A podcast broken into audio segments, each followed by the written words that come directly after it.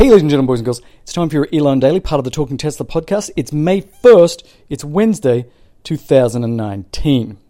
Our first story is about how much Tesla is worth.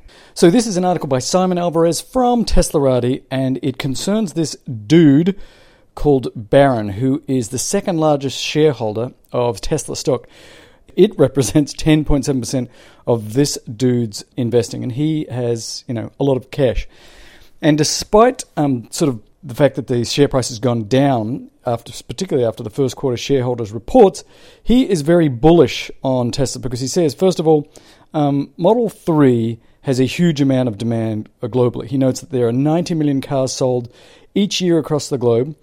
And Tesla is about to start its leasing program, and about 60% of cars sold, and I assume in the United States, but maybe this is worldwide, 60% of cars sold are through leases. So the fact that you've got this huge pent up demand across the world, that 90 million cars are sold per year, that they're about to start a leasing program, he's very excited. He was also very bullish on Elon as a CEO, saying, look, he stays relevant through Twitter. Although he gets into lots of trouble, he stays relevant. He's interacting with the audience.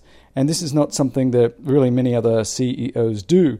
And in fact, from their point of view, they bought Tesla stock about five years ago when total Tesla sales, get this, when total Tesla sales five years ago were $3.7 billion per year. And in five years, they're now at $21 billion in 2018 and are estimated to do $30 billion in sales in 2019. So they say that when they bought the shares at 208, now they're like 250 the share price is really lagging behind the business performance. So he only sees upside. In fact, he says by 2030 they expect that Tesla will be worth $1 trillion. So, okay, this guy's got a lot of shares, and so he's bullish because he doesn't want the stock price to go down anymore. But at least there's one person out there that thinks, uh, with me, that Tesla is going to be just fine, thank you very much, in the years ahead.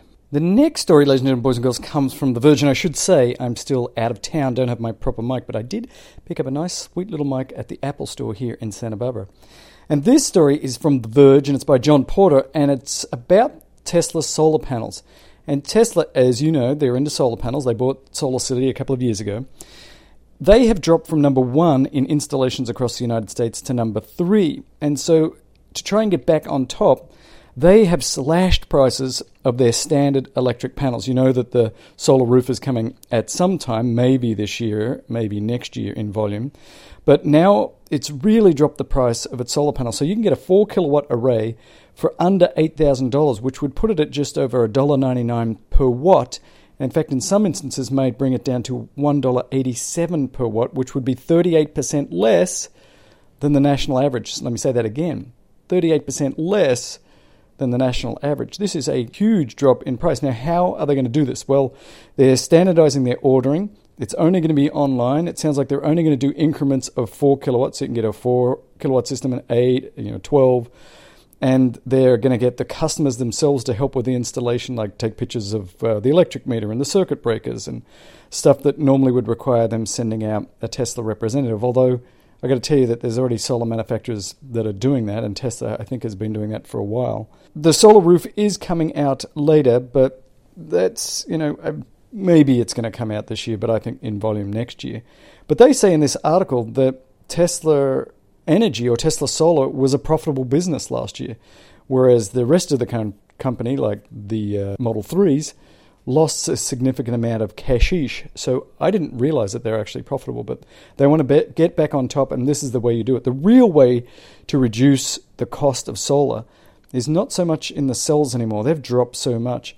The real costs of getting a solar installation is how quick to put it on. It's the people that are putting it on that it's the biggest expense. So if you can put on a solar array in a day, that would drop the price substantially. As I say, the solar panels themselves have dropped so much, it's really the labor that is the big cost currently. The next article we have is from uh, Teslarati, and it is a fascinating one. It's about SpaceX. It's by Eric Ralph. And according to an official statement, SpaceX's satellite mass production is well underway. In fact, the Starlink satellite system is about to start going up in May. That's like next month. Thank you very much. In May. So the FCC just granted them the license to do this. And the license to deploy the first 1,584 satellites. And the big thing that they changed is that they're going to drop the orbit of these satellites down to 340 miles. So that is super low Earth orbit.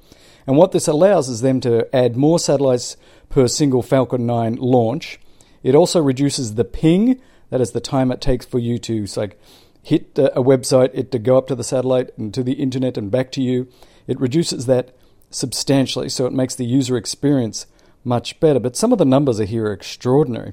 They plan on deploying nearly 12,000 satellites. Right now, what do you think the number of satellites roaming around the Earth is? That's right. It's roughly 2,000. So they're actually, just with this one system, going to increase the number of satellites around the planet by nearly a factor of seven. And the other reason that they want to do this super low Earth orbit is that it reduces the chance that they are going to be involved with all the other constellational junk that is up in the air. And they say this is also very safe because as these have about a five year lifespan, they'll sort of come back to Earth and burn up and everything will be fine. Thank you very much. But they really have to get a lot of these satellites up because they have some license agreement with the FCC that allows them to do this. But this all has to be completed by, I think, by 2027. So they have to put up 12,000 satellites in the next nine years. You know, the hope of this thing, the belief is that once they have all of them up, they'll pretty much cover the entire planet. And Elon has said that he's really hoping to bring fast, reliable internet access to the world. Whether you're in rural Kenya or whether in New York, you could opt in to use this system and hopefully at a price that will allow low and middle income countries to be able to finally join the rest of the world with fast internet access 24 7, 365. So I am a I have hold great hope for this satellite system, but we shouldn't underestimate how many satellites that is. Seven times all the satellites that are orbiting right now, they're going to have to do in the next nine years. You better own a rocket company or something to make this happen. Uh, oh, that's right. He does. Thank you very much. He does. So that's all we have for today, ladies and gentlemen, boys and girls. I want to keep it uh, pretty short until I get back into the studio and get the uh, the better editing equipment and the better mics. So I will speak with you in the morrow. Herbert out.